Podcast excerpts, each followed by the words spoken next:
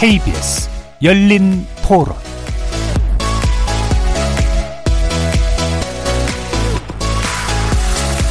안녕하십니까. KBS 열린 토론 정준희입니다.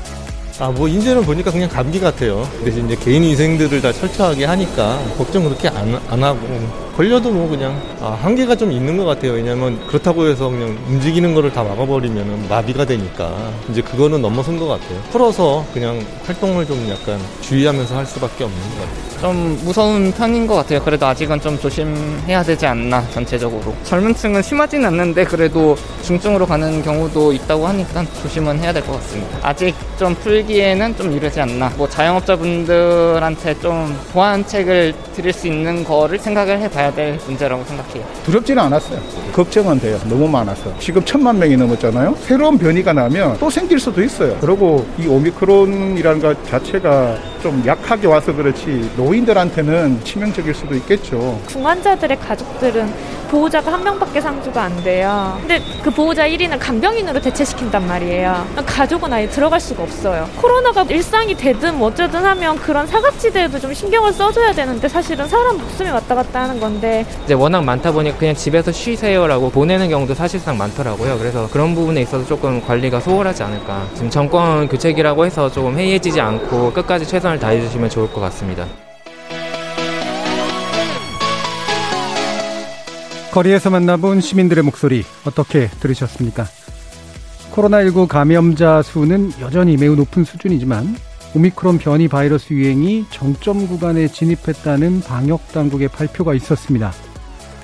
하지만 워낙 많은 분들이 감염되다 보니 중증 환자와 사망자 수가 늘어나지 않을 수 없어서 의료 체계 마비 우려가 만만치 않은 상황이고요. 변이종인 스텔스 오미크론으로 인한 재확산 전망까지도 나오고 있죠.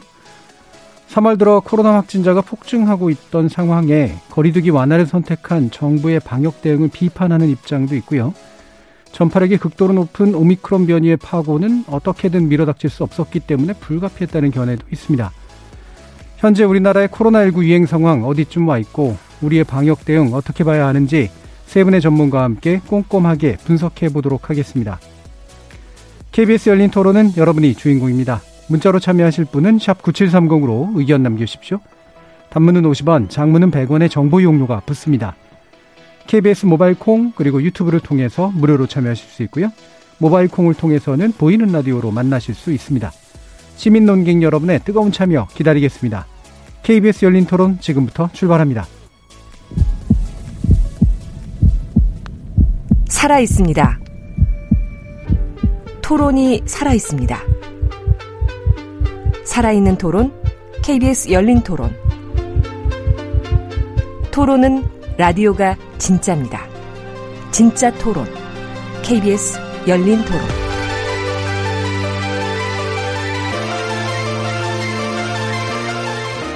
오늘 열린 토론 함께 해주실 세 분의 전문가 소개하겠습니다. 강양구 TBS 과학 전문 기자 나오셨습니다. 네, 안녕하십니까. 강양구입니다. 박건희 경기도 감염병 대응단장 자리하셨습니다. 네, 안녕하세요. 감염내과 전문의시죠. 신상엽 KMI 한국의학연구소 학술위원장 나오셨습니다. 네, 안녕하세요. 자, 지금 확진자 수가 어, 몇십만 명대가 이제 계속되고 있고 어, 누적 확진자는 천만 명이 넘어선 상태인데요. 어, 뭐 주변에서들 많이 보이는 그런 어, 상황이기도 해서 많은 분들이 실제로 절감하고 계실 텐데 아, 일단 방역 당국이 이제 오미크론으로 인한 유행은 이제 정점 상황을 지나고 있다라는 그런 판단을 내렸는데 이 부분에서 어떻게 생각하시는지 세 분 의견 먼저 좀 듣고 시작하죠. 강 기자님부터 말씀 네, 주실까요? 네, 일단은 어 제가 먼저 말문을 열겠습니다. 어 지난주에 정점 이었던 것 같습니다. 음. 네, 왜냐하면은 이제 이번 주도 수요일이 지나서 네네. 네. 이제 보통 일주일 중에 최근에 패턴이 조금 깨지긴 했습니다만은 대체로 수요일 날 그렇죠. 그러니까 이제 화요일 날치 확진자가 음. 수요일 날 발표가 되는데 그 수요일 날 확진자가 이제 가장 많은 패턴을 계속해서 보여왔는데요. 어 사실 감염병 모델링을 하는 전문가들은 그 수요일 날 확진자 숫자에도 관심을 가지긴 합니다만은 일요일부터 토요일까지 발생하는 모든 확진자 숫자를 7로 나누는 이 일주일 하루 네. 평균 확진자 숫자에 음. 오히려 더 관심을 가지거든요. 근데 일주일 하루 확진자 숫자를 보면 2월 넷째 주가 20만 8천 명, 그리고 3월 첫째 주가 30만 명, 3월 둘째 주가 40만 명 지난주. 예. 그리고 이번 주는 아직까지는 36만 명인데 앞으로 남은 주말 등의 숫자들이 좀 줄어들 걸 염두에 둔다 그러면 예. 확실히 지난주보다는 일주일 평, 하루 평균 확진자. 숫자는 줄어들 것 같아요. 예. 그렇기 때문에 방역 당국이나 아니면은 많은 예측 시뮬레이션을 돌린 전문가들이 예측한 것처럼 지난주에 정점을 찍고 점점 둔화하는 양상이 보여지지 않을까 싶은데 문제는 이제 무엇이냐면 이제 둔화하는 속도가 음. 좀 가파르게 둔화를 할 것인지 예. 아니면 이제 일부에서 비관적으로 예측하는 것처럼 완만하게 둔화를 하면서 계속해서 방역에 부담을 주는 상황이 될 것인지는 좀 지켜봐야 될 것으로 보입니다. 예. 박건희 단장님 말씀도 한번 들어볼까요? 네, 그러니까 일종의 꼭지점이라는 정점을 지난다기보다 정점 구간, 음. 구간을 지나고 있다는 것으로 보이고요. 근데 지금 소위 스텔스 오미크론으로 불리는 이제 BA2 그 아종의 유행 양상이 어떻게 될지에 따라서 급격하게 줄어들지 아니면은 정점 구간인 채로 몇 주간 매, 매, 매일 20만 혹은 30만 네. 안팎의 확진 환자 발생될지는 좀 지켜봐야 될 것 같습니다. 네, 어, 비슷한 견해로 이제 보이고요. 어, 신상임 위원장님 또 어떻게 보고 계세요? 그 매주 매일 발표되고 있는 신규 확진자 수는 이제 전체 확진자 수는 아니고요. 네. 사실 빙산의 일각 정도라고 보면 됩니다. 네. 네.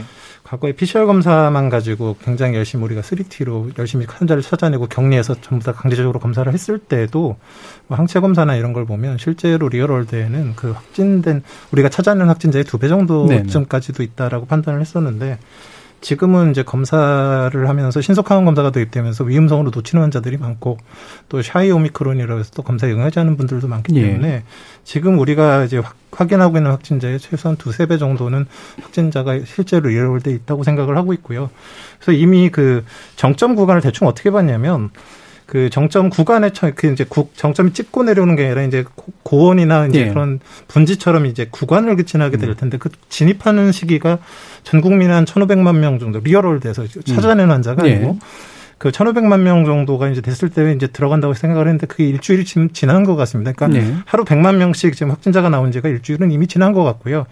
그게 이제 떨어지는 시기가 보통은 전 국민의 반에서 한 2,500에서 3천만 명이 이제 감염이 되면 이제 그 정점 그 분지에서 조금씩 내려오게 될 걸로 이제 판단을 하고 있는데 그게 아마 지금 이제 그 근방쯤 온 것 같거든요. 음. 그러니까 하루에 지금 제가 보기에는 최소한 하루에 100만 명 정도씩은 최소한 나오고 있는 상황에서 보름만 지나도 1,500만 명이거든요. 그래서 정점 구간에 올라와서 보름 정도 지나면 2,500에서 3천만 정도가 감염이 되고 서서히 감소하는 그런 양상을 보일 걸로 생겨서 아마 이번 주 정도 지나서 다음 주 부터는 완만한 감소세를 보일 것 같고 급격하게 떨어질 가능성은 별로 없다고 생각을 합니다. 이제 예. 완만하게 한동안 지속되면서 떨어질 가능성이 높다고 판단을 하고 있습니다. 예. 그러니까 실제로 감염된 인구가 어, 현재 뭐 5분의 1 정도라고 그렇긴 하지만 한 4분의 1 내지 3분의 1 정도 어, 정도까지는 아마 들어가면서 이제 꺾이는 그런 국면이 나타날 것 같다는 말씀으로 이해가 되는데요. 일단 확실히 이제 제일 중요한 건 어, 의료 체계의 문제일 텐데 제가 또 이제 의료 붕괴 이런 말을 들으면 이게 붕괴라는 게 실질적으로 어떤 거냐라고 하는 또 이제 실감해야 되는 그런 측면도 있어서 이게 의료 체계가 마비되거나 힘들어지거나 이런 건지 완전히 작동이 안 되는 그런 상태까지 의미하는 것인지 일단 현장에서도 박 단장님께서 대응하고 계시니까 이 부분에 대한 언급 좀 부탁드리겠습니다. 네. 그 사실 최근 지난 어 최근 들어서 지난해 말에 진행했던 3차 접종의 감염 예방 효과가 감소하면서 네. 60세 이상 고령층 확진 환자 분율도 증가하고 있고 또 요양병원이나 요양원 등 감염 취약 시설의 집단 발생도 늘고 있어서 지금 의료 대응의 부담이 상당히 늘어난 것은 네. 사실입니다. 하지만 또 중앙 정부에서 발표하는 병상 가동률은 특히 중환자실 병상 가동률은 60에서 70% 정도로 발표를 하고 있지만 또 현, 의료 현장에서 체감하는 네. 병상 가동률은 뭐 100, 거의 100%다. 뭐 중환자실 전원도 잘 안 된다라는 말씀도 나오고 있습니다. 즉 서로 차이가 갭이 있는 음. 상황인데요. 제가 봤을 때는 어디선가 좀 병상이 남아 있기도 하고 음. 어디선가는 병상이 부족한 좀 병목 병목 현상이 예, 있는 것 예, 예. 같습니다. 예. 근데 저는 그 병목의 이유 중에 하나로 현재 1급 감염병으로 확진 환자 수를 전수 관리하고 있는 현재 관리 체계의 문제점도 있다고 생각합니다. 음. 즉 최근 2, 3주 기준으로 전체 확진 환자 찾아낸 확진 환자 중에서 1% 정도가 입원 치료를 받으셨고 즉 30만 명이 하루에 확진된다면 네. 3천 명 정도가 3천 일단 정도. 입원을 하시는 거고 그중에 중환자 치료가 필요하신 분들은 더 적습니다. 음. 그런데 현재 1급 감염병 관리 체계에서는 매일 30만 명 이상의 환자 관리에 대해서 모두 행정 조치를 하는 것으로. 시군구가 이제 행정력을 사용하고 있고 또 그것만으로 여전히 부족하기 때문에 저희가 익숙히 듣기로는 뭐 보건소에 전화가 잘 안 된다.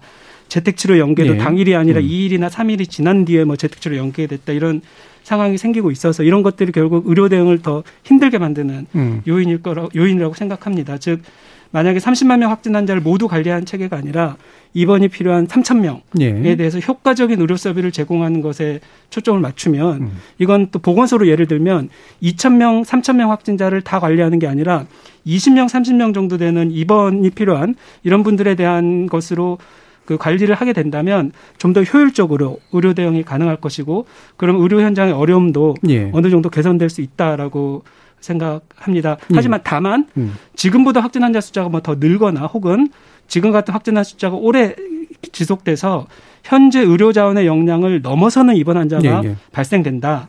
그러면은 그때는 봉쇄에 가까운 아주 음. 강력한 음. 거리두기를 통해서 확진자 숫자를 줄이는 것이 필요하겠지만 예. 현재 지금 시점이 그런 시기인지 음. 아니면 의료 대응 역량이 남아 있는 시기인지는 좀 더 논의가 필요하다고 생각합니다. 예.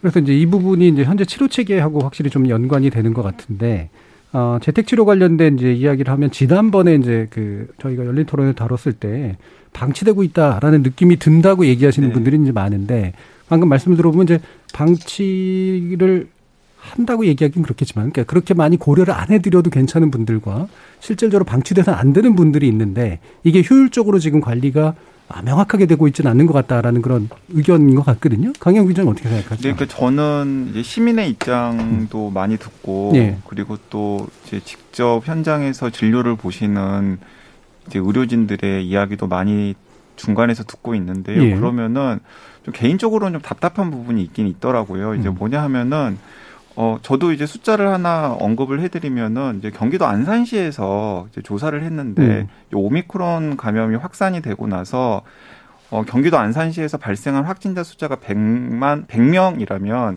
100명 중에서 입원뿐만 아니라 그냥 병원에 가가지고 약을 처방해야 되는 의료적 처치가 필요한 분이 두 명 정도였어요. 네.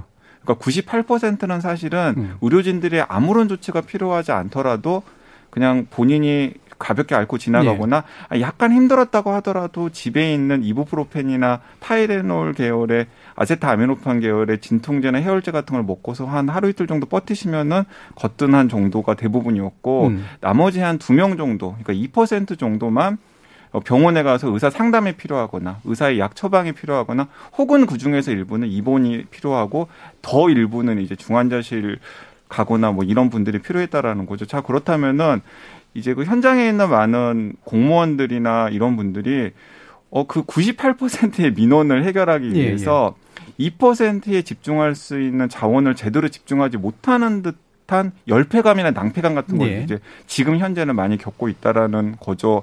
자, 그렇다면은 근데 또 이제 그 98%는 또 본인들이 제대로 관리를 받고 있다라는 그것도 이 느낌도 받지 못하고 그렇죠. 있거든요. 그렇죠. 예. 자 그렇기 때문에 이 양쪽에서 발생하고 있는 이 불만과 그리고 뭔가 부조리한 불합리함을 해결하는 가장 손쉬운 방법은 애초에 그 우려적 처치의 대상이 될 가능성이 굉장히 적은 98%에 대해서는 아 이건 여러분들에게는 그다지 위험한 예. 감염병이 아니기 때문에 평소에 감기 몸살 걸리면 대응하듯이 그냥 대응하시면 됩니다. 그 정도로 지금 여러 가지 준비가 다 되어 있습니다라고 일단 안심을 시켜드리고 네. 나머지 특별하게 관리를 해야 될 그 2%에 대해서만 집중하는 게 오히려 지금 현재 오미크론 변이에 대응하는 데 있어서도 좀 더 원활하고 음. 더 나아가서는 소중한 생명을 지킬 수 있는데도 약간 더 도움이 되지 않을까라는 생각을 개인적으로 해봤습니다. 예, 그런 필요성은 이제 두 분이 일단 그 비슷하신 것 같고, 근데 그러기에 이제 또 이제 제도적인 한계가 좀 있어서 그 부분이 어떻게 풀어져야 될 것인가라는 문제가 좀 결합이 돼 있는 것 같은데 신상현 위원장님도 이 부분에 대해서 좀 말씀 주실까요, 그러면? 글쎄 뭐 원래 방역 당국이 이제 이런 감염병이 생겼을 때 주된 업무는 그 확진자 수 규모를 유행의 규모를 줄이고 예. 또 이제 위중증 환자나 사망자를 줄이는 피해 최소화 이 두 가지에 집중을 하는 겁니다. 그런데 이 오미크론과 같이 이제 신종 감염병이 생기게 되면 이런 그 유행 규모를 줄이기 위한 그런 일환으로 어쩔 수 없이 그 방역 당국에서 치료에도 개입을 하게 됩니다. 네. 그래서 병실을 확보하고 또 의료진들이 그할수 할 수 있는 그런 제반 여건들을 만들어 주게 되는데 지금 그런 단계를 지났거든요. 음. 그러니까 이제 본래의 목적에 사실 방역 당국은 집중을 해야 되는 거고 지금 재택 치료라 그러고 이렇게 표현이 되어 있는데 사실은 뭐 치료를 할 필요한 사람들은 뭐 네. 강영 기자 말씀하시지만 별로 없거든요. 그래서 이제 재택 요양이 필요한 사람들이 대부분이고 일부는 병의원 외래 치료, 일부는 이제 병의원의 입원 치료가 이제 네. 필요한 부분이 있는데 그걸 진단 당시에 사실 그걸 구분해낼 수 있는 방법이 없거든요. 네. 지내보면서 사실 증상이 그렇죠. 생기거나 이런 상황들이 훨씬 더 많기 때문에 결국은 지금의 오미크론 그 이미 다 퍼진 상황에서 이런 확진자 수를 줄이는 그런 거에 집중하지 않고 피해 최소화에 집중을 한다 그러면 그냥 일반 호흡기 질환처럼 그런 국민들이 이제 의료기관에 필요한 병의원에 접근할 수 있는 접근성을 높여주고 그걸 그 과정에서 지금 방역 당국이 개입을 하면서 사실 더 혼란이 생기는 예, 부분들이 있거든요. 예. 그래서 일반 그런 호흡기 질환처럼 병원에 접근하고 병원에 갈 수 있는 그런 체계들을 앞으로는 좀 독감과 비슷한 그런 체계들을 장기적으로 만들어 가야 된다고 생각합니다. 예. 바로 이제 그 부분 이제 그 음, 어쨌든 자기 증상을 보고 일종의 이제 셀프 리포팅을 해야 되는 거잖아요. 그러니까 자기가 진단해서 문제가 있다고 생각하면 이제 병원에 접촉을 하고 이래야 되는데 이 병의원 접촉 과정에서 아까 장애가 있다라고 이제 하는 그 말씀은 가서 이제 곧바로 내가 감기 걸렸 것처럼 아프니까 나 좀 뭐 어떻게 진단하고 치료해 주세요라고 말하기가 어려운 어떤 한계가 있다는 말씀이시죠? 네, 맞습니다. 네. 이제 그 부분에 관, 그 부분과 음. 관련해서 이제 또 이제 여러 가지 이제 부정적인 문제들이 생기고 있는데요. 이제 한 가지 예를 들어보면은 제가 현장에서 시민들을 접하면은 시민들이 가장 불안해 하시는 대목이 무엇이냐면 영세에서 5세까지 아이들을 네. 이제 두고 있는 분들이 우리 아이들이 감염이 되어가지고 뭔가 문제가 생겼을 때 즉각적인 대처를 받지 못하는 상황에 음. 대해서 굉장히 많이 불안해하세요. 왜냐하면은 이게 지금 오미크론 변이의 가장 위험한 분들은 60세 이상, 65세 이상의 고위험군들이기 때문에 그분들에 대해서는 어쨌든 그분들이 확진이 되면은 바짝 긴장을 하고 네. 본인들도 모니터링을 하고 또 방역 당국도 모니터링을 하는데 0세부터 5세 혹은 0세부터 18세 이제 소아 청소년들 같은 경우에는 상대적으로 안전하다라고 생각을 하기 때문에 어, 관리를 하지 못하다가 어어 어 하는 수가 있는데 이제 부모는 어쨌든 간에 내 자식의 일이니까 네. 마음에 놓이지가 않는 거죠. 자, 그런데 또 최근에 또 이제 어처구니 없는 사고들도 있었습니다. 어떤 사고들이 있었냐면은 보통 0세부터 5세까지 오미크론 변이에 걸리면은 병원 응급실을 찾아야 되는 경우가 이제 크게 두 가지인데 하나는 열경련이 일어나는 네. 경우고 다른 하나는 이제 후두가 부어가지고 숨을 제대로 못 음. 쉬는 경우거든요. 그런데 열경련이 일어나거나 혹은 후두가 부어가지고 숨을 제대로 못 쉬는 경우에 0세부터 5세 소아는 어떤 우리나라의 어떤 병원의 응급실을 찾아가도 즉각적인 응급 대응이 가능합니다. 예. 그러니까 목숨을 살릴 수가 있는 음. 거예요. 음. 그런데 그 아이들이 코로나19 감염자이기 때문에 어, 코로나19 응급 환자를 제대로 처치할 수 있는 병원을 찾기가 어려워지면서 시간을 예. 지체하다 보니까 위험한 상황에 빠지거나 자칫 잘못하면 생명을 잃는 상황이 생길 수도 있거든요. 예. 예. 자, 그렇기 때문에 저는 어, 만약에 이게 전 연령대에 대해서 어, 그니까 병원의 문턱을 낮출 수가 없다면은 최소한 음. 0세부터 뭐 18세 소아 청소년들이라도 코로나19에 감염이 되었다고 하더라도 응급 환자들 같은 경우에는 감염 관리에 큰 제약 없이 일단은 예. 봐줘야 된다라는 원칙 같은 것들을 마련을 한다든지 음. 하는 조치들이 취해져야 뭐 살릴 수 있는데 혹은 더 악화시킬 수 악화시키지 않을 수 있는데 상황이 악화되는 것을 막을 수 있지 않을까라는 예. 생각이 들고요. 이런 좀 앞뒤가 안 맞는 일들이 생기기 때문에 뭐 아까 박건희 단장님이나 신상현 선생님께서도 계속해서 아 이건 좀 이렇게 약간 개편이 필요하지 않느냐라는 의견을 말씀하신 게 아닌가 싶습니다. 예. 그게 아까 이제 어, 단장님께서 말씀하신 병목 현상하고도 연결이 될 것 같은데 네. 그 부분 또 더 얘기해 주시죠.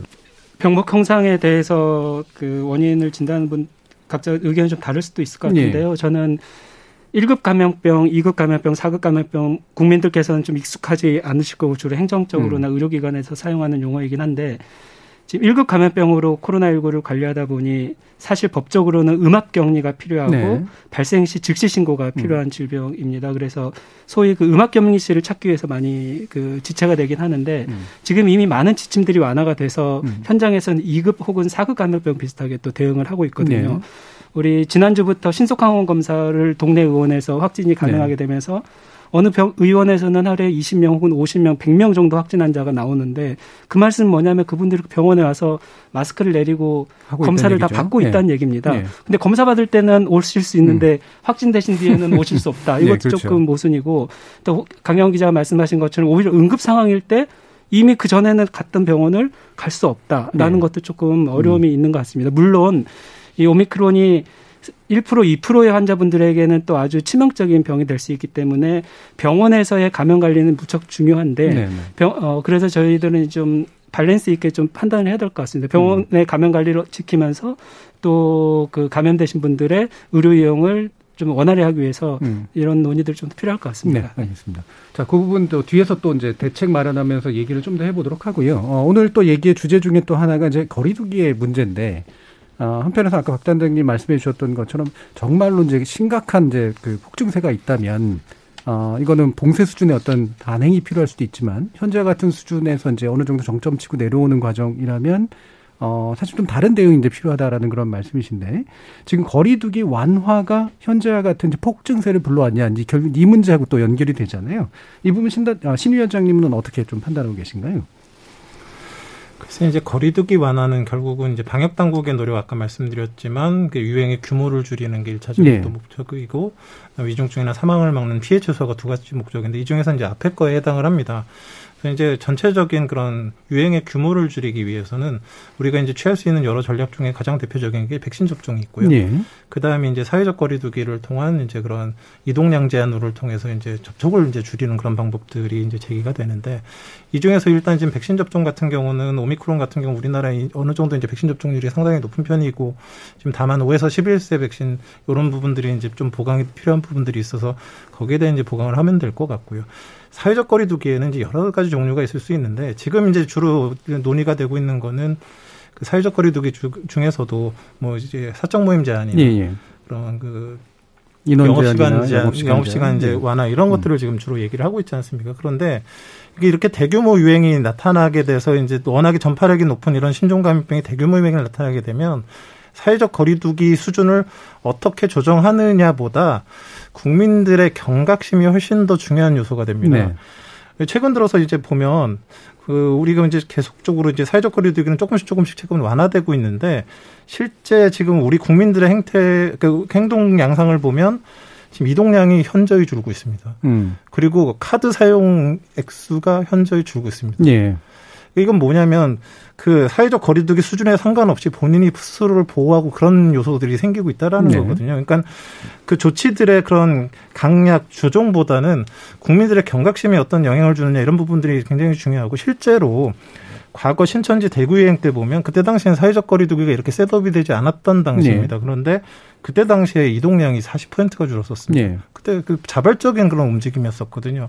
그래서 이런 그 오미크론이 워낙에 대규모 유행을 하다 보니까 국민들이 사실 이동을 사실 제한하고 또 이렇게 밖에 나가서 이렇게 그 어찌 보면 그, 그 경제 활동을 하는 부분에 있어서도 조금 이렇게 좀 위축이 된 부분들이 있어서 생각보다는 자영업자분들이 원하는 그런 만큼 매출 증가가 되지를 않고 있는 그런 상황이거든요. 그래서 지금은 제가 보기에는 사회적 거리두기 수준에서 이런 부분들에 대한 조정들은 뭐 이렇게 조정이 될 수 있지만 지금 현실적으로 제일 크게 문제가 되고 있는 거는 등교 수업이라고 생각을 합니다. 네. 지금 아이들 같은 경우는 청소년 백신 접종률은 상당히 낮고 네. 5에 11세 미만 이하 같은 경우는 아예 백신 접종을 하지도 못했는데 음, 음.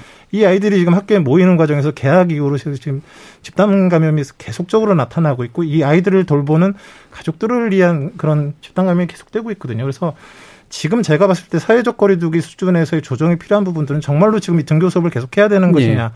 그런 부분들을 사실 조금 이제 의료 시스템의 부하나 이런 부분들 그리고 5에서 11세 백신 접종과 맞물렸을 좀, 좀 고민을 해봐야 되는 그런 상황이라고 봅니다. 예. 그러니까 결국에는 지금 이제 당역 당국이 이제 거리두기를 사회적 거리두기를 통해서 이제 현재의 것을 막아낼 수는 없는 상태까지 왔다. 그리고 거리두기의 실효성 문제까지 이제 얘기는 했었는데 방금 말씀을 들어보면 결국엔 두 가지 요소겠네요. 어, 이 정책이 어떤 시그널을 줘서 어떤 경각심을 불러일으켰냐의 문제를 고려해야 되고 두 번째는 이제 아동처럼 좀 취약한 그런 계층이 실질적으로 만나서 이렇게 퍼지는 그런 것들을 막아내는 정도의 어떤 어, 일종의 타겟 조치 이런 것들이 좀 필요한 것 같다라는 의견이신 것 같은데 어, 어떠세요, 단장님 같은 경우 방금 요런 예, 그 지적에 대해서 어떻게 생각하세요? 네, 우리 그 사회자 교수님께서 음. 지금 확진자 급속도로 증가한 원인으로 네. 여쭤보셔서 말씀드리겠는데 저희가 with 코로나 전에는 확진자 숫자를 줄이는 게 방역의 네. 큰 목표였지만 사실상 with 코로나에서는 이제 확진자 수보다는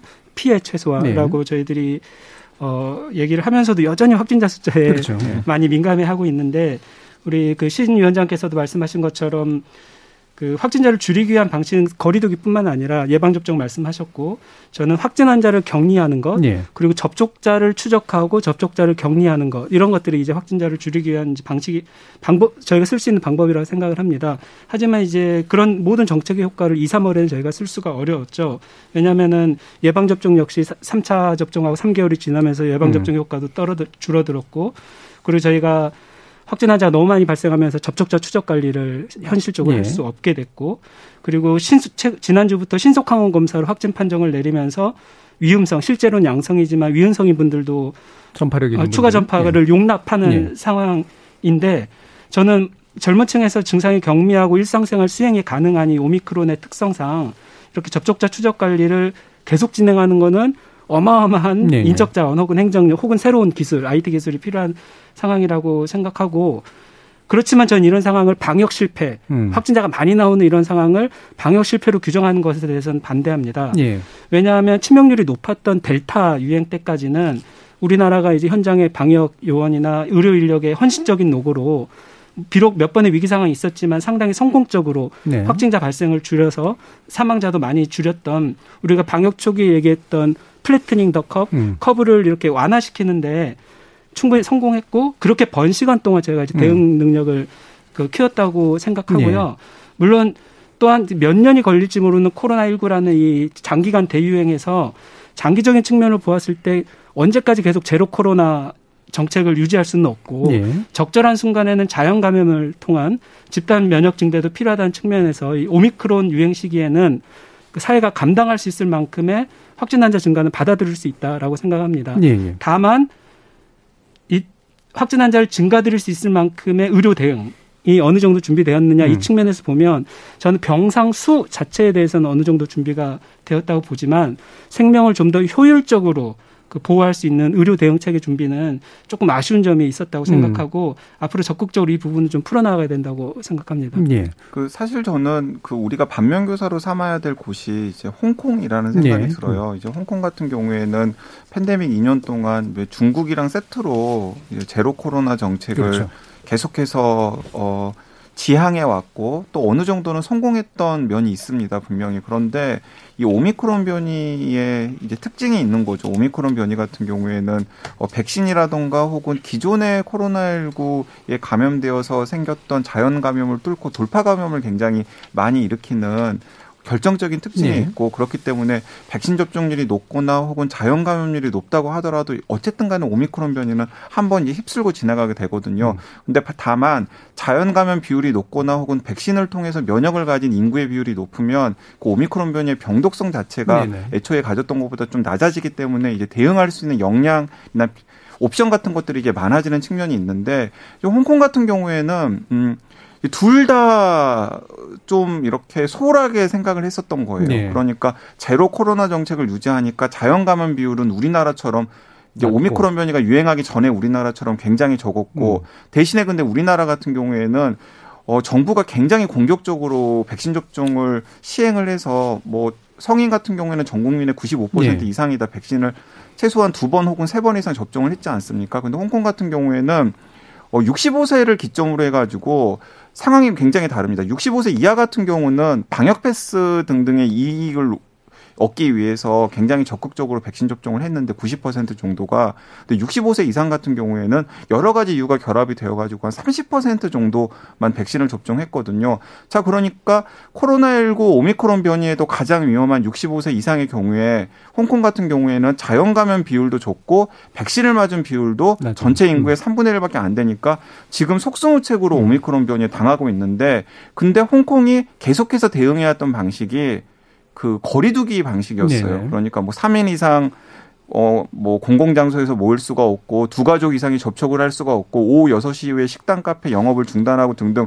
사실은 우리나라에서는 한 번도 시행해 본 적이 없고 또 사실 우리나라에서 시행할 수 없는 거의 불가능해 보이는 사회적 거리두기 정책을 홍콩이 여전히 고수하고 있는데도 불구하고 오미크론 변이 유행을 막지 못했고 굉장히 많은 희생자가 이제 생겼거든요. 그러니까 그런 것들을 염두에 둔다면은 우리나라 같은 경우에도 지금의 상황에서는 어 거리두기가 이 오미크론 변이의 유행을 억제하는 데 있어서 굉장히 어쨌든 생각해 볼 만한 옵션은 좀 아닐 수도 있을 것 예, 같다라는 예. 걸좀 인정하고 오미크론 변이 유행에 걸맞는 피해를 최소화할 수 있는 전략이 무엇인지에 대해서 좀 더 지혜를 모아야 될 때가 아닌가라는 생각이 들고요. 그렇기 때문에 또 확진 환자들이 막 늘어나는 것을 놓고서 그 새 정부 인수위원회에 계시는 분들도 예, 예. 뭐 정치 방향으로 인한 방역 음. 실패다 이런 식으로 말씀을 하시던데 사실 저는 그분들이 현장에서 현장 대응을 했을 때 과연 지금과 다른 뾰족한 무슨 방법을 가지고 계실 수 있었을까를 생각해 보면 예. 저는 그렇지 않다라고 생각합니다. 음. 그러니까 그런 부분들은 조금 더 조심스럽게 우리가 접근하고 분석을 해야 되지 않나 하는 예. 생각이 드, 들었습니다. 예, 마치 그 말씀을 하셔서 이제 안철수 위원장이 과학 방역 그래가지고 이제 발표한 거에 대해서 약간 뜨듬이지근한 이제 반응들이 나오고 있는 것도 있는데 이 부분은 뭐 해체해서 우리가 알아볼 필요는 없을 것 같고요. 말씀처럼 이제 오미크론 시대에 결국은 확진자에 대한 아, 관리도 물론 필요하지만 결국엔 이제 좋은 치료, 그다음에 제대로 된 예방 이런 것들을 어떻게 해야 될 것인가 사회적 거리두기에만 의존하지 않는 그 방식에서 이제 백신 문제가 또 한번 지적돼야 될 것 같은데 아, 아무래도 이제 5세에서 11세 사이에 백신 접종이 이제 시작되는데 이건 뭐 강제화하는 건 아니긴 합니다만 오해들도 좀 있긴 있어가지고요. 요것과 그다음에 부스터샷이라고 하는 문제 이 부분을 어떤 방식으로 이제 푸는 게 좋을 것인가 박건희 당장님 말씀 좀 일단 들어볼까요?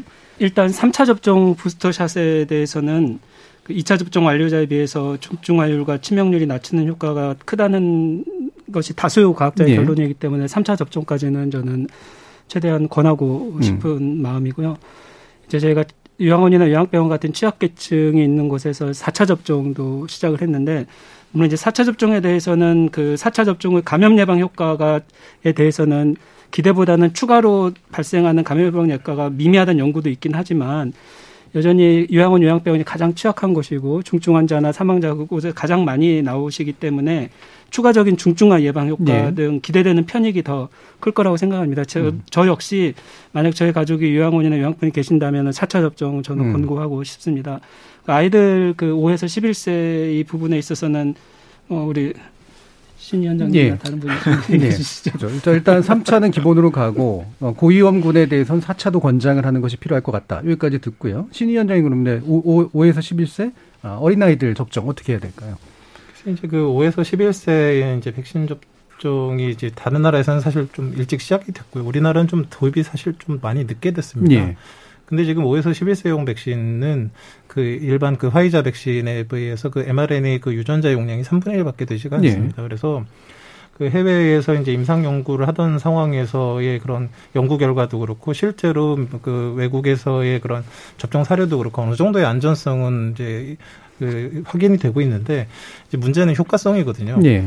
그 이제 그 5에서 11세 백신 접종하던 당시에는 사실 오미크론이 유행하던 시기가 아닙니다. 음. 그래서 음. 그때 당시에 뭐 연구 결과는 뭐 예방 효과 자체가 90%가 넘는다라고 알려져 있는데 최근에 그런 연구 결과들 오미크론에서 이제 예방 효과를 보면 좀 많이 떨어집니다. 네.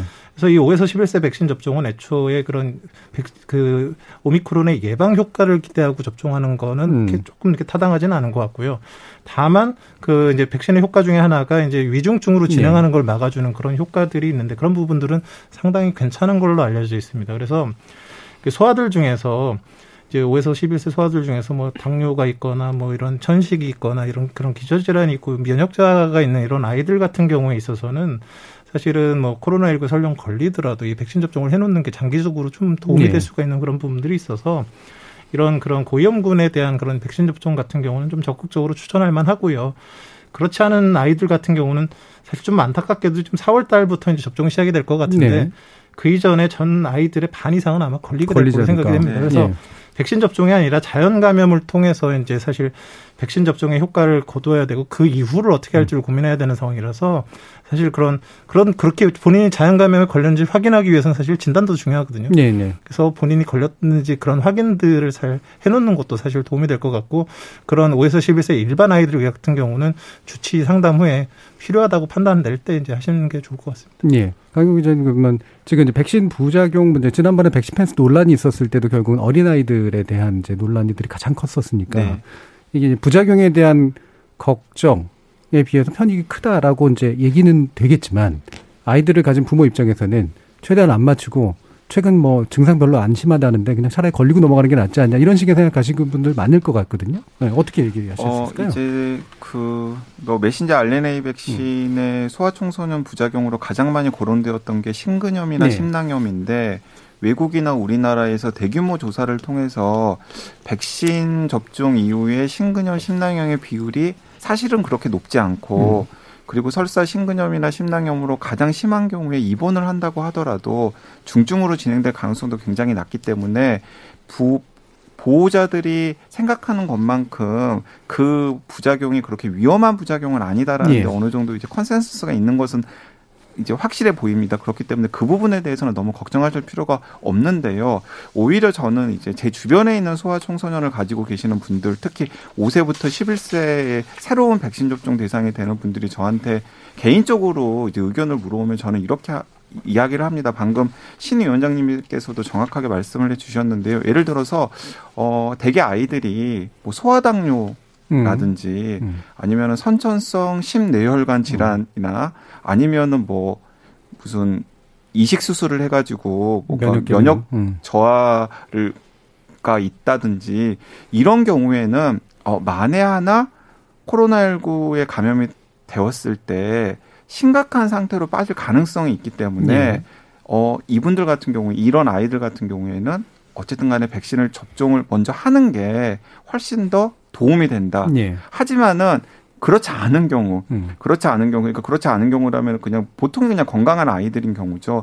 건강한 아이들의 경우에는 어, 설사 감염이 된다고 하더라도 하루 이틀 정도 뭐 열 때문에 고생할 수는 있지만은 그게 뭐 심각한 위험으로 빠질 가능성은 음. 극히 극히 극히 낮기 때문에 굳이 지금 이 시점에 정점을 지나고 그다음에 상황이 호전되고 있는 지금 이 시점에서 어, 4월부터 시작되는 5세, 11세 백신 접종을 적극적으로 할 필요는 없고 사실은 그게 백신 접종을 그 발표한 방역 당국의 입장이기도 하거든요. 딱 그 정도 선에서 저는 좀 정리가 되었으면 좋겠다라는 예. 생각이 듭니다. 그럼 이제 크게 한 세 부류로 나눠지는데 이게 뭐 일반적으로 그렇습니다만 방금 말씀 주신 것처럼 반드시 맞아야 될 아이들, 그다음에 어, 반드시 또 맞지 않아야 될 아이들이 있고 그 중간 어딘가에 이제 자율적으로 고민하면서 적절한 선택을 해야 될 아이들 이렇게 이제 아마 나눠지게 될 텐데 뭐 지금 이제 권고의 수준을 그럼 어느 정도까지 할 것인가라는 문제 방금 또 언급을 해주셔서 박 단장님 말씀도 한번 좀 들어보도록 하겠습니다.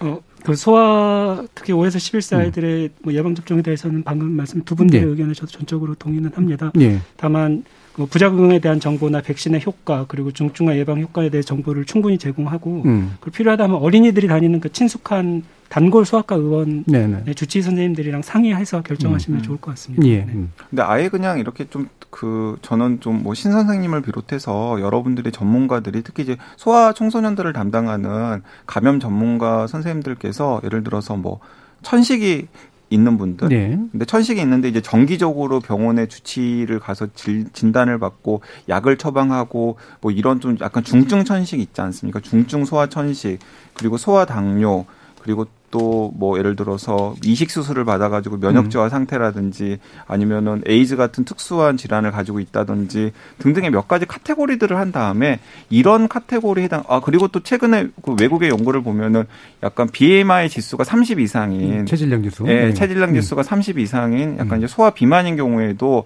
코로나19에 감염되면 위험하다는 경우가 있으니까 약간 몇 가지 카테고리들을 이렇게 딱 제시를 한 다음에 이런 카테고리에 제시된 5세부터 11세 아이들 같은 경우는 경우는 오미크론 변이에 감염이 된다고 하더라도 위험해질 수 있기 때문에 가능하면 음. 백신을 접종하는 걸 권합니다라고 좀 공고를 하는 게 일반적으로 맞으면 좋습니다라고 하는 것보다는 음. 음. 오히려 좀 더 효과적인 전략이 아닐까라는 생각을 네. 해봅니다. 이런 분 아이들은 되도록이면 맞추세요. 그리고 다른 분들은 이제 소아 청소년과에서 좀 상담 후에 판단해서 하시면 될 것 같습니다. 이런 정도의 메시지가 적절할 것 같다라고 일단 정리를 해보도록 하고요. 자, 일부에서는 이제 오미크론으로 인해서 이렇게 폭증됐던 확진자 상황에서 아, 과연 어떤 방향의 아, 문제들을 좀 우리가 유념할 것인가에 대한 이야기들을 좀 나눠봤고요. 이어지는 또 2부의 얘기를 통해서 이 앞으로 닥칠 이제 문제들에 대한 더 구체적인 이야기를 나눠보도록 하겠습니다. 여러분은 KBS 열린 토론과 함께하고 계십니다. 토론이 세상을 바꿀 수는 없습니다. 하지만 토론 없이 바꿀 수 있는 세상은 어디에도 없습니다.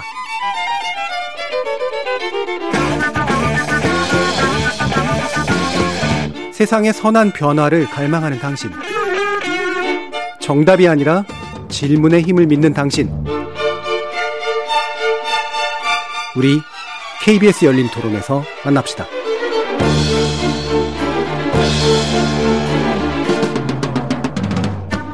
KBS 열린 토론 오미크론 유행 상황과 우리의 방역 대응에 대해서 살펴보고 있는데요. 박건희 경기도 감염병 대응단장, 신상엽 KMI 한국의학연구원 학술위원장, 강양구 TBS 과학전문기자 이렇게 세 분의 전문가와 함께하고 있습니다.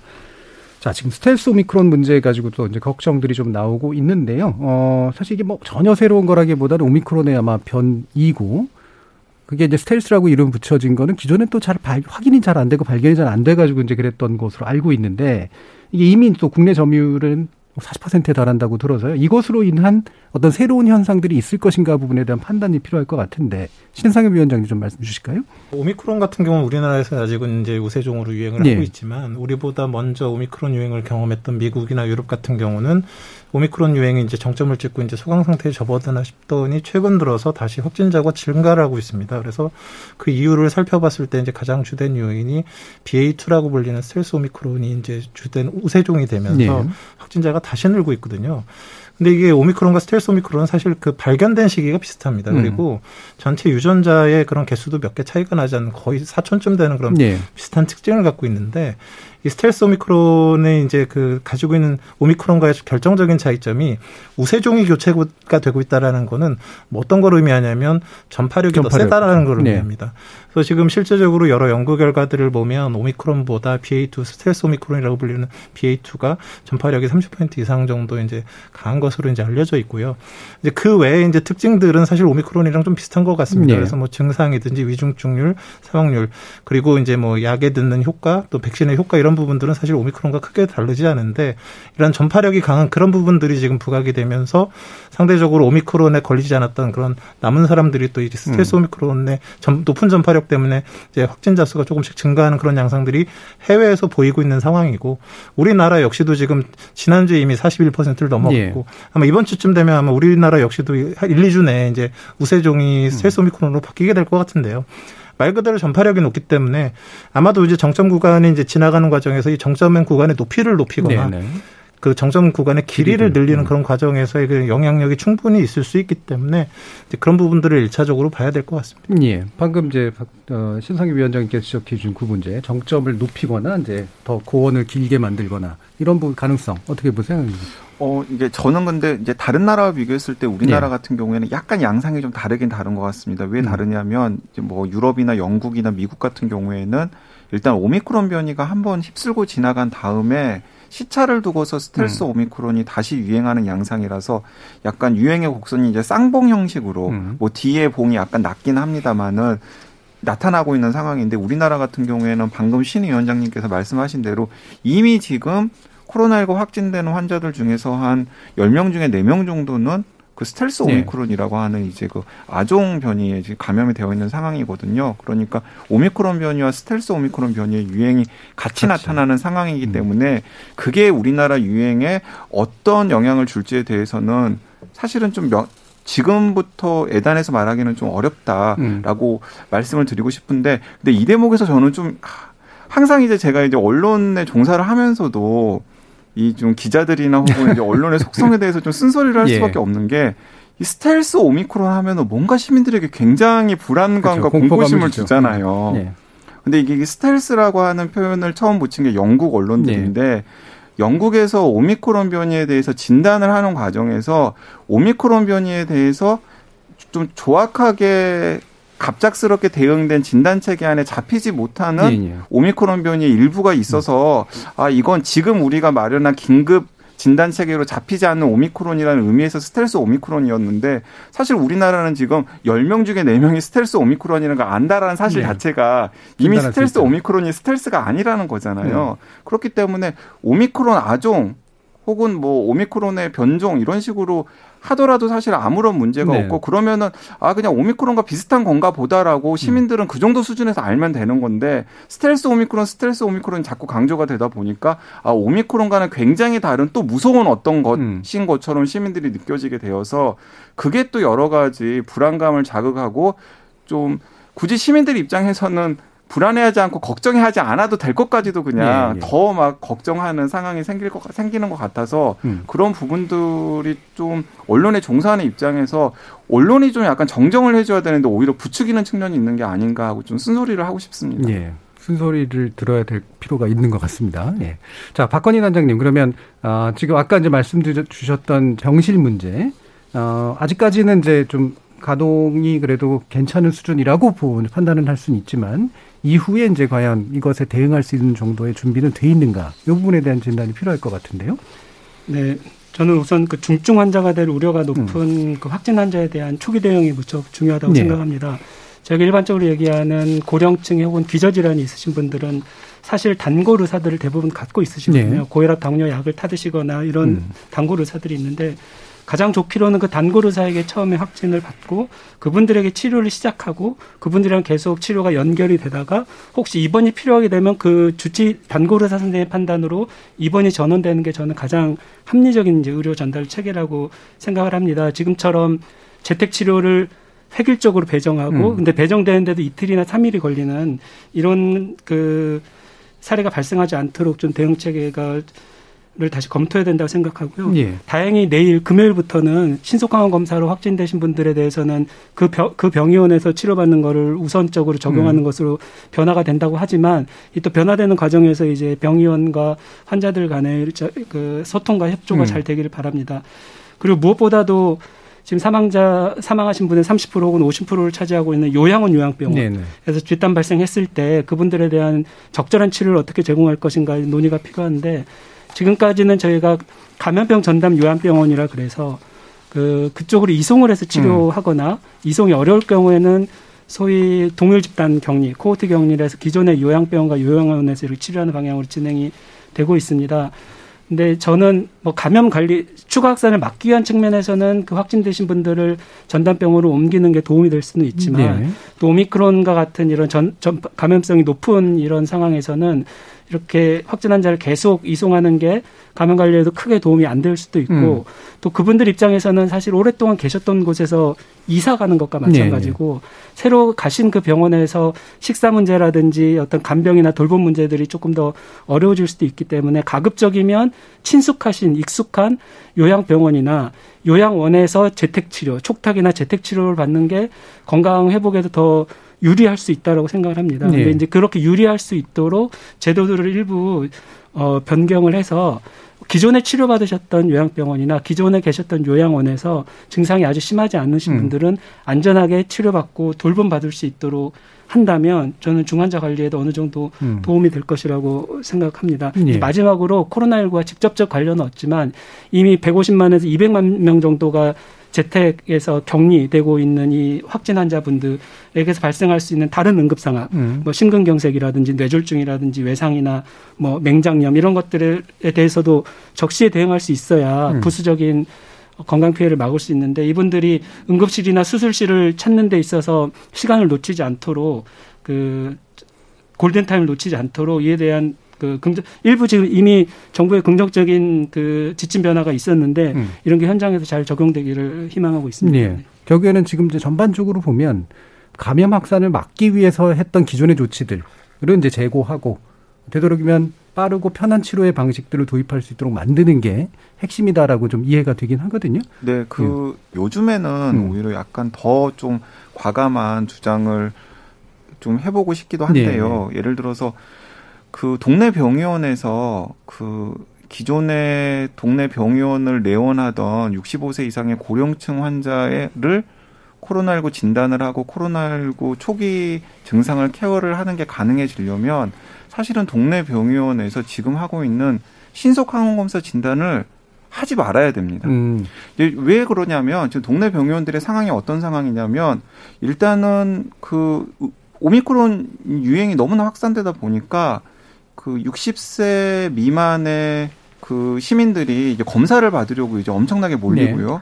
그러면 이제 하루 종일 그 검사를 하는데 시달리는 거죠. 네. 그러면은 지금 오미크론 변이 코로나19는 1급 감염병이기 때문에 확진을 한 병원에서 관할 보건소에 최소한 그날 혹은 그 다음날 오전까지 우리 병원에서 전날 이런 이런 이런 이런 사람들을 오미크론 변이로 확진했다라고 통보를 해야 됩니다. 네. 자 그러면은 거의 밤 늦게까지 이제 음. 통보하는 또 일을 행정 업무를 또 병원마다 해야 되는 상황이거든요.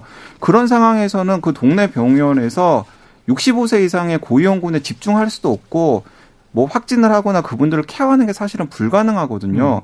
음. 그렇기 때문에 저는 이게 굉장히 과감한 주장이긴 합니다만은 사실은 코로나19에 감염이 되더라도 위험에 빠질 가능성이 극히 극히 낮은 음. 60세 미만 혹은 50세 미만 같은 경우에는 증상이 있더라도 우리가 감기에 걸린다고 해서 이 감기가 어떤 바이러스에 의한 네. 감기인지를 네. 확진 판정을 받으려고 막 애를 쓰지 않잖아요. 음. 그런 것과 마찬가지로 아 오미크론 변이인 것 같긴 하지만은 아 나는 그냥 오미크론 변이 의심 증상이라고 신고를 하고 한 3, 4일 정도 자택에서 휴식을 취하거나 격리하는 걸 선택을 하지 굳이 확진을 받지 않겠다라는 걸 오히려 저는 방역 당국 용인을 해줘야 된다라고 생각합니다. 예. 그래야 저는 지금 의료 역량이나 혹은 행정력이 60세 이상 혹은 65세 이상의 고위험군에게 집중될 수 있는 환경이 마련될 수 있지 않을까라는 음. 생각이 들고요.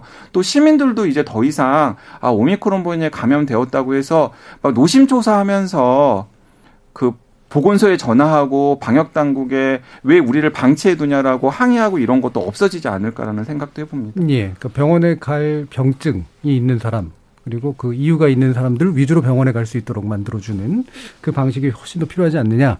뭐 좀 더 이제 과감한 주, 저, 제안이라고 말씀 주셨는데 신상규 위원장님 어떤 견해 있으세요? 지금 장기적으로는 저런 방향으로 갈 예. 수밖에 없습니다. 네. 왜냐하면 지금 이 오미크론의 이런 유행 상황은 사실 전 국민이 걸릴 사람이 다 걸려야지 지금 해결이 되는 그런 상황이거든요. 네. 그러니까 여기에서 집중해야 되는 거는 이 확산을 어떻게 막을 것이냐 이것도 중요하지만 지금 가장 중요한 거는 꼭 치료를 받아야 될 사람들이 네. 적시에 치료를 받는 그런 시스템들을 만드는 게 훨씬 더 중요하거든요. 음. 이제 그나마 지금 우리가 좀 다행인 게 지금 치료제가 있거든요. 그러니까 예. 고위험군 증상이 없는 사람한테 썼을 때에 입원을 막아줄 수 있는 그런 약들이 지금 두 가지 정도가 있습니다. 그 입원을 막아주는 정도가 꽤 높습니다. 한 90% 정도까지 막아주는데 주는데 하나는 경구 팍스로비드고 또 예. 하나는 주사 렘데스비르입니다. 이 두 가지 약이 사실 굉장히 효과적으로 사용이 되게 된다 그러면 입원 환자가 줄어들게 되는 건 의료 시스템이 완화되는 부분들이 있고 본인이 입원 안 한다는 거는 본인이 안전하게 된다는 얘기지 않습니까? 그러니까 이런 꼭 치료가 필요한 사람들에게 있어서는 정밀한 진단이 필요하다고 생각을 하거든요. 음. 신속 항원 검사보다는 PCR을 우선적으로 해서 지금처럼 네. 진행해서 해야 되는 게 맞지만 그 외에 어느 정도의 그런 확산을 용인하는 상황에서는 무조건 진단 검사 이런 부분보다는 치료가 원활하게 돌아갈 수 있게 그리고 의료 시스템이 그런 부활을 걸리지 않게 만드는 그런 방향으로 장기적으로 가야 되는 방향이 좀 맞다고 생각합니다. 예. 결국에는 이제 치료 위주의 시스템으로의 전환을 세 분 다 기본적으로는 동의하고 계시는 그런 상태인 것 같고요. 치료제가 부분에 대해서 박건희 당장님 치료제는 뭐 충분히 좀 원활하게 확보해서 공급할 수 있는 그런 상태라고 판단하시나요? 장담해서 말씀드릴 수는 없을 것 같습니다. 예. 뭐 1년 동안 뭐 확보한 물량이 있지만 어느 순서로 들어올지는 좀 불확실한 음. 부분이 있는데요. 저는 뭐 치료제를 빨리빨리 뭐 다량으로 구매하는 것도 중요할 수 있지만 효율적인 배분과 네. 효율적인 사용도 무척 중요하다고 생각합니다. 예를 들어서 저희가 백신 작년에 시작했을 때 백신 늦었다는 비판이 상당히 있었습니다. 음. 하지만 저는 지금 다시 되돌아보면 뭐 75세 이상 어르신이나 요양원 요양병원 뭐 의료인 등 우선순위에 따라서 비교적 원만하게 진행이 되었고 네. 또 지난해 말에 빠른 3차 접종 시행 결정도 12월 1월 델타 유행과 2월 이 오미크론 유행에서도 중증화 예방에 큰 긍정적 역할을 했다고 생각합니다. 즉 빨리빨리보다는 어, 효율적인 배분과 사용 이런 음. 것들이 더욱 중요하다 이렇게 생각합니다. 예, 강영 기자님 어떠세요? 치료제 부분에 대해서? 어, 사실 저는 조금 음. 걱정이 되긴 하는데요. 예. 예를 들어서 이제 팍스로비드 같은 경우에는 지금 정부에서 어쨌든 간에 최선을 다해가지고 확보를 하고 있다라는 걸 알고 있고 네. 그리고 또 실제로 어느 정도 성과가 있긴 합니다만은 유행 규모가 너무나 크고 그 유행 규모가 커지면서 필요한 분들이 많아지다 보니까 어쨌든 지금 가지고 있는 재고가 빨리 소진되고 있는 양상인 것 같고요. 그래서 저는 두 가지 제안을 드리고 싶은데 하나는 어쨌든 방역 당국이 좀 팍스로비드를 조금이라도 더 빨리 확보할 수 있도록 하는 역량을 좀 총동원했으면 좋겠다. 음. 그 방식이 어떤 방식인지는 뭐 여러 가지 의견들이 있을 수 있겠습니다만은 그리고 다른 하나 같은 경우에는 사실 이것도 이제 아까 우리가 말씀 나눴던 것과 연관이 되는 부분인데요. 팍스로비드가 필요한 사람들에게 팍스로비드가 정확하게 공급이 될 수 있는 시스템을 마련해야 되는데 사실은 그 시스템이 바로 그 어, 고위험군 혹은 위중증으로 빠질 가능성이 있는 분들을 찾아내 가지고 적시에 그분에게 팍스로비드를 처방하는 네. 것이거든요. 근데 이제 그 체계가 마련이 되지 않으면은 팍스로비드 약이 굳이 팍스로비드 약이 필요 없는 사람들에게 공급이 네네. 되면서 좀 헛방으로 그렇죠. 쓰이는 상황이 생길 수가 있, 는 것이거든요. 그러니까 그게 모든 게 다 이게 연관되지 않나 하는 생각이 들고 그나마 좀 긍정적인 것은 무엇이냐면 아까 제가 모두의 어, 지난주에 정점을 찍고서 이제 점점점 확진자 숫자는 좀 줄어드는 것 같다. 이제 확진자 숫자가 줄어드는 양상이 나타나면은 어쨌든 간에 후행으로 위중증 환자라던가 이런 분들의 숫자들도 점점점 줄어들 수 있기 때문에 네. 지금 준비해 놓은 재고로 가까스로 막아낼 수 있지 않을까. 음. 네, 하는 긍정적인 전망도 해봅니다. 음. 네. 예, 예. 그러면 이제 양은 그래도 되도록이면 확보하는 게 좋고 그래도 희망적으로도 혹시라도 그게 뭐 현재 재고분으로도 가능할 수 있을 것 같다면 어, 결국은 이제 배분의 문제가 제일 중요하다라고 이제 판단을 하시는 건데 이 양과 효율적 배분의 문제에 대해서 혹시 신 위원장님 뭐 추가로 얘기하실 부분 있으실까요? 글쎄요, 지금 뭐, 그, 팍스로비드 같은 경우는 지금 들어온 게 지금 16만 명분이 넘는데, 네. 한 달 반 동안 뭐 한 8만 명 정도밖에 쓰질 못했습니다. 네. 이게 지금 현실적으로 그 병용금기 약물도 많고 이게 의사 입장에서 네. 처방하는 데 있어서 여러 애로 사항들이 상당히 음. 많이 있고 설령 그렇게 해서 힘들게 처방을 해도 과거에는 그런 지역에 있는 전담 약국에서만 갖고 있어서 거기 재고가 없으면 또 받을 수가 없는 이런 그 배분 시스템에 계속 얘기하시면 좀 문제가 있었거든요. 근데 음. 지금 이제 얼마 전에 이제 정부에서 그 감염병 전담병원의 그런 재고들을 갖고 있게 하면서 이제 요양병원이나 이런 곳에서 처방을 원할 때 빨리빨리 이제 공급할 수 있는 그런 체계를 이제 만들긴 하신 것 같은데 일단 제일 중요한 거는 이제 확보가 제일 중요할 것 같고요. 팍스로비드는 음. 굉장히 유용하고 부작용이 상당히 적은 편인데 네. 일단 쓸 수 있는 사람들한테 최대한 빨리 소모를 시키는 게 사실 저는 음. 중요하다고 생각하거든요. 재고를 쌓을 게 아니라 네. 소모를 어떻게든 하고 최대한 빨리 구매를 하고 이런 방향으로 이제 가야 될 것 같고요. 그리고 생각보다 그 주사제 람데시비르도 상당히 효과가 좋습니다. 음. 근데 그건 주사제기 때문에 병원에서 주로 사용을 해야 되는데 이 역시도 지금 수급이 약간 좀 문제가 있는 부분들이 있습니다. 그래서 이 두 가지 약이 어찌 보면 지금의 보면 치료 그 방역에 있어서도 핵심이 될 수 있는 그런 부분들이기 때문에 이런 거에 좀 더 신경을 정부에서 써주셨으면 좋겠습니다. 예. 자, 그러면 아까 이제 거리두기 부분에 대해서는 전반적으로 어, 뭐 부정적이라고 말할 수는 없지만 이제 관습적으로 이제 거리두기 문제만 집중하는 그런 부분에 대해서는 어, 부정적인 견해를 이제 주셨기 때문에 어, 아까 이제 박 단장님 같은 경우에는 이제 굉장히 양극단이잖아요. 그러니까 되게 일단은 현재 상태에서는 거리두기로 더 이상 뭔가를 하려고 해서는 안 된다. 그러나 이제 혹시라도 폭증 상황이 정말 재현되면 아예 단, 봉쇄 수준의 어떤 뭔가를 단행하는 게 옳다라고 이제 좀 보셨으니까 그럼 이 부분에 우리가 좀 구현 가능한 또는 예상 가능한 정책의 형태는 그럼 어떤 것들이 있을까? 네, 우선 의료 대응의 빨간불이 켜질 것이냐 안 켜질 네. 것이냐 이게 되게 중요한 부분이라고 생각을 합니다. 그 의료 대응의 빨간불이 켜진다면 음. 생명을 살리기 위해서 저희가 쓸 수 있는 정책 카드는 음. 저는 강력한 거리두기 뿐이라고 지금 생각하는데 네. 효율적인 의료 대응으로 그런 일이 발생하지 않기를 바라고 음. 그러기 위해서는 앞서 말씀드린 것처럼 가장 취약한 곳인 뭐 요양원이나 요양병원에서의 네. 환자 관리나 감염 관리를 어떻게 할 것인지 그리고 지금 중환자실 제가 초기에 말씀드렸는데 현장의 중환자실에서는 아무리 정부에서 뭐 60% 70% 얘기를 하지만 상당히 이제 어려움들을 겪고 있는 거 사실이고 그래서 중앙의 방역 당국이 그리고 이제 의료 대응 당국이 이 중환자실에 대해서는 직접 좀 많이 찾아보고 찾아봐서 병목이 어디인지 좀 확인하고 이 음. 병목들을 해결해주는 노력들을 해야 이 의료 대응도 좀 더 원활해되지 않을까 이렇게 생각합니다. 예. 아까 이제 그신 어, 신 위원장께서 말씀 주셨던 이제 왜 학교에 대해서는 우리가 좀 더 전향적으로 고민할 필요가 있다라는 말씀 주셨는데 어, 학교 문제에 대해서는 박 단장님 어떻게 생각하세요? 이거는 저는 기본적으로는 아이들은 학교를 다녀야 된다고 생각합니다. 예, 예, 예. 아이들은 학교를 다녀야 된다 고 생각하고 지금 물론 이제 많은 선생님들이 또 음. 감염되면서 학교 현장에 어려움이 있지만 뭐 시간이 해결해 줄 수 있다라고 음. 믿고 싶습니다. 예, 눈망울이 좀 약간 흔들리시긴 했는데 강 기자님 어떻게 생각하세요? 어, 이제 이게 이제 좀 우리가 어떤 식으로 접근해야 될지를 가르, 가르는 예. 중요한 문제인 것 같은데요. 그 확진자 숫자에 연연을 하지 않는다. 음. 라는 전제가 있다면 예. 그리고 또 50세 미만의 상대적으로 굉장히 덜 위험한 음. 그 오미크론 변이 확진자들 같은 경우에는 그냥 일상생활을 하는 걸 우리가 용인해야 된다. 라는데 어느 정도 사회적 합의가 있다 그러면은 네. 사실은 학교 내에서의 감염은 저는 어느 정도는 그냥 허용을 하는 식으로 음. 가는 것도 우리가 한 가지 선택할 수 있는 선택지가 아닐까라는 생각이 네. 듭니다. 왜냐하면 아까 제가 이 5세부터 11세 아이들 같은 경우에는 지금 백신 접종이 4월부터 시작이 되면 특히 위험한 아이들을 전문가들이 미리 좀 선별을 해가지고 시민들에게 이런 아이들을 둔 부모들 같은 경우에는 백신 접종을 권합니다라고 공고를 해서 그런 아이들이 백신으로 어느 정도 위중증으로 가는 게 보호가 된다 그러면은 그 아이들 사이에서는 그냥 오미크론 변이가 좀 이렇게 유행하는 것들을 좀 놔두러 두더라도 아이들이 위험해질 가능성은 굉장히 적거든요. 음. 차라리 그런 것들을 통해서 아이들 사이에 진짜 집단 면역을 음. 좀 획득하는 전략을 삼는 게 추후에 이 오미크론 혹 이후에 코로나19가 유행을 했을 때 오히려 좀 공동체의 집단 면역의 수준을 좀 높이는 데 도움이 되는 전략이 아닐까라는 음. 생각을 개인적으로는 가지고 있습니다. 예. 뭐 이거 가지고 이제 뭐 제가 일부러 논쟁을 이제 한번 붙여보고 이럴 생각이 있어서 한건 아니고 뭐 한번 견해들을 한번 쭉 여쭤봤고요.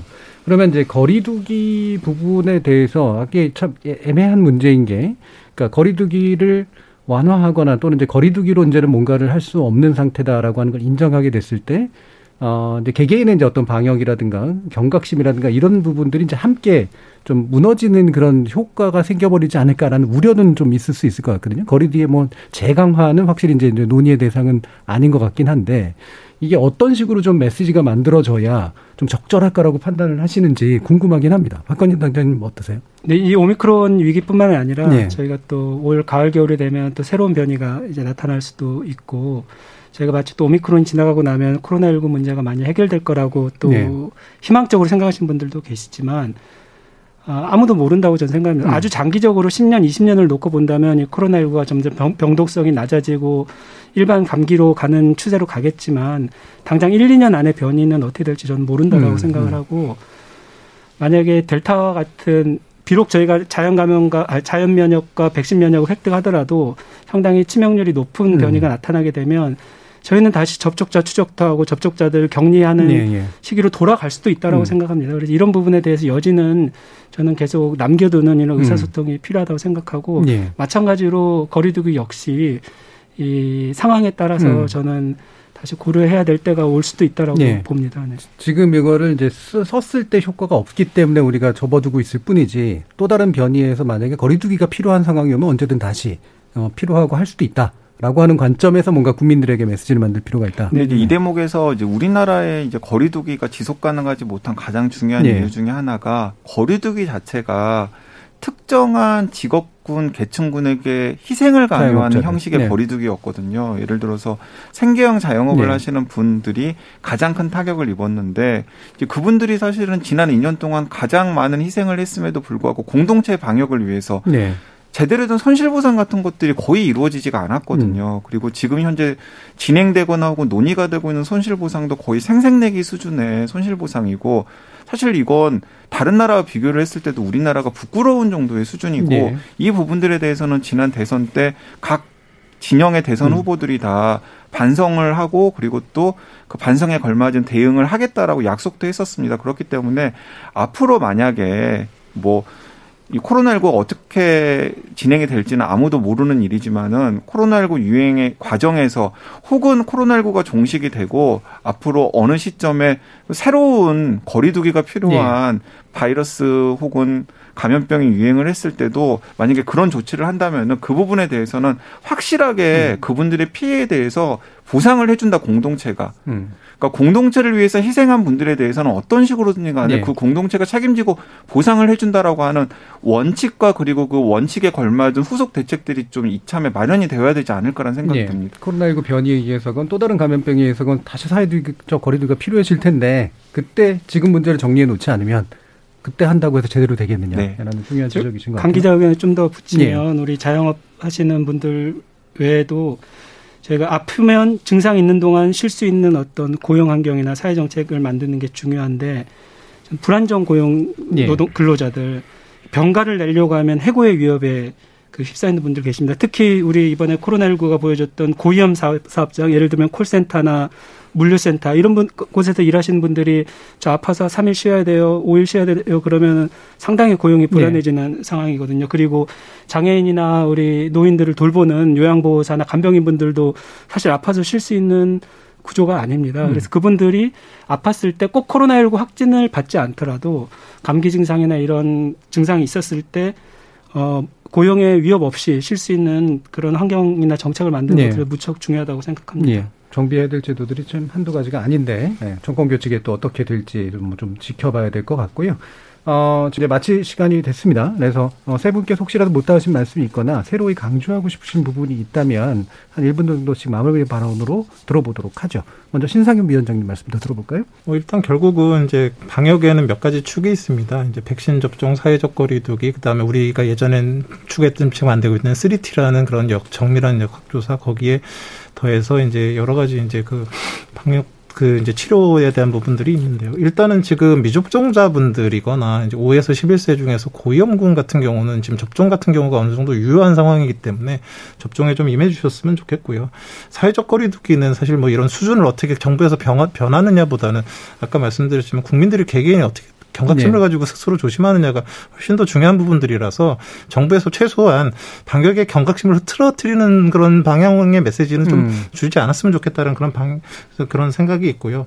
그리고 지금 최종으로 지금 우리가 사실 믿을 수 있는 거는 현실적으로는 팍스로비드나 그, 그 렘데시비르 같은 치료제 부분들이거든요. 그래서 이런 부분들을 최대한 많이 확보하고 또 잘 배분될 수 있는 그런 체계들에 좀 많이 힘써 주셨으면 좋겠습니다. 예. 박건희 단장님 말씀 들어보죠. 네, 오늘 이 자리에서 의료 대응 얘기를 예. 말씀드렸는데 있는데 저는 방역 대응의 경우에는 비교적 간단하고 저희 가야 할 길이 조금 심플했습니다. 그러니까 뭐 마스크를 쓰자라든지 거리두기도 몇 시 몇 명 이런 식이었었는데 의료 대응은 훨씬 더 이해 당사자도 많고 복잡한 부분이 네. 많다고 생각합니다. 1차 의원의 문제, 응급 의료, 중환자, 요양병원, 그리고 건강보험.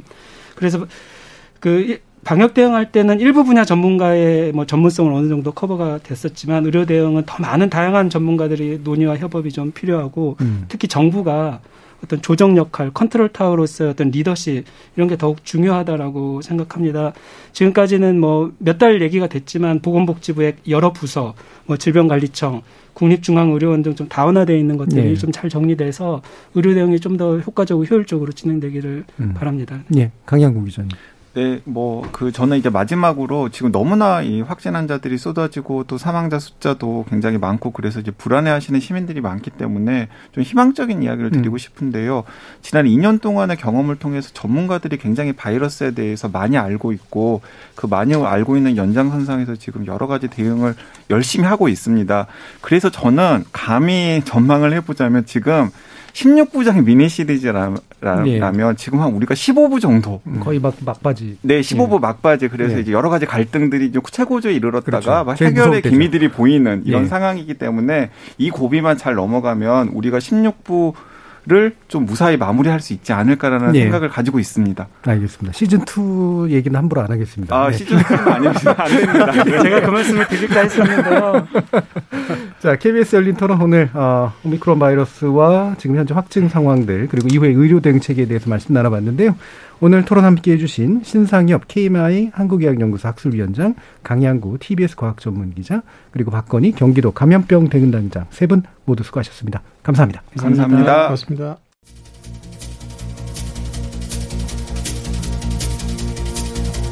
고맙습니다. 지인, 친인척, 동료 등등 코로나19 감염자가 부쩍 늘어난 것으로 보면 이제 코로나19가 결코 남의 일이 아니라는 거 많은 분들 실감하고 계실 겁니다. 증상이 별로 없거나 가볍게 앓고 넘어가는 일이 흔하다 보니 이제는 코로나19와 동거하는 상황이 다소 예사로워진 느낌이긴 한데요. 한편으로는 예사롭게 받아들일 필요도 있지만 그럼에도 불구하고 예사롭지 않게 받아들여야 할 영역도 있다는 점 잊지 않아 주셨으면 합니다. 지금까지 KBS 열린 토론 정준이었습니다.